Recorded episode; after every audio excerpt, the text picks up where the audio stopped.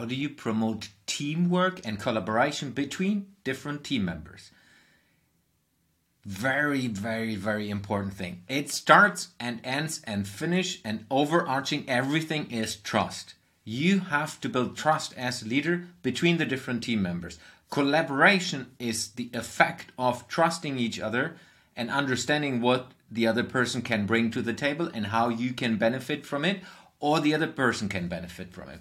But it all starts with trust. Build a team. Put team members together so that they can learn from each other, that they grow.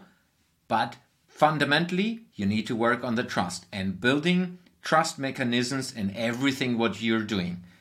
Trust comes from giving trust. You as leader need to trust your team members first to be able for them to establish trust between themselves. Give them a perspective of where you want to go, what you want to establish, and why you want to do this. If they understand this, they're willing to put more trust into yourself, into the organization, into the team.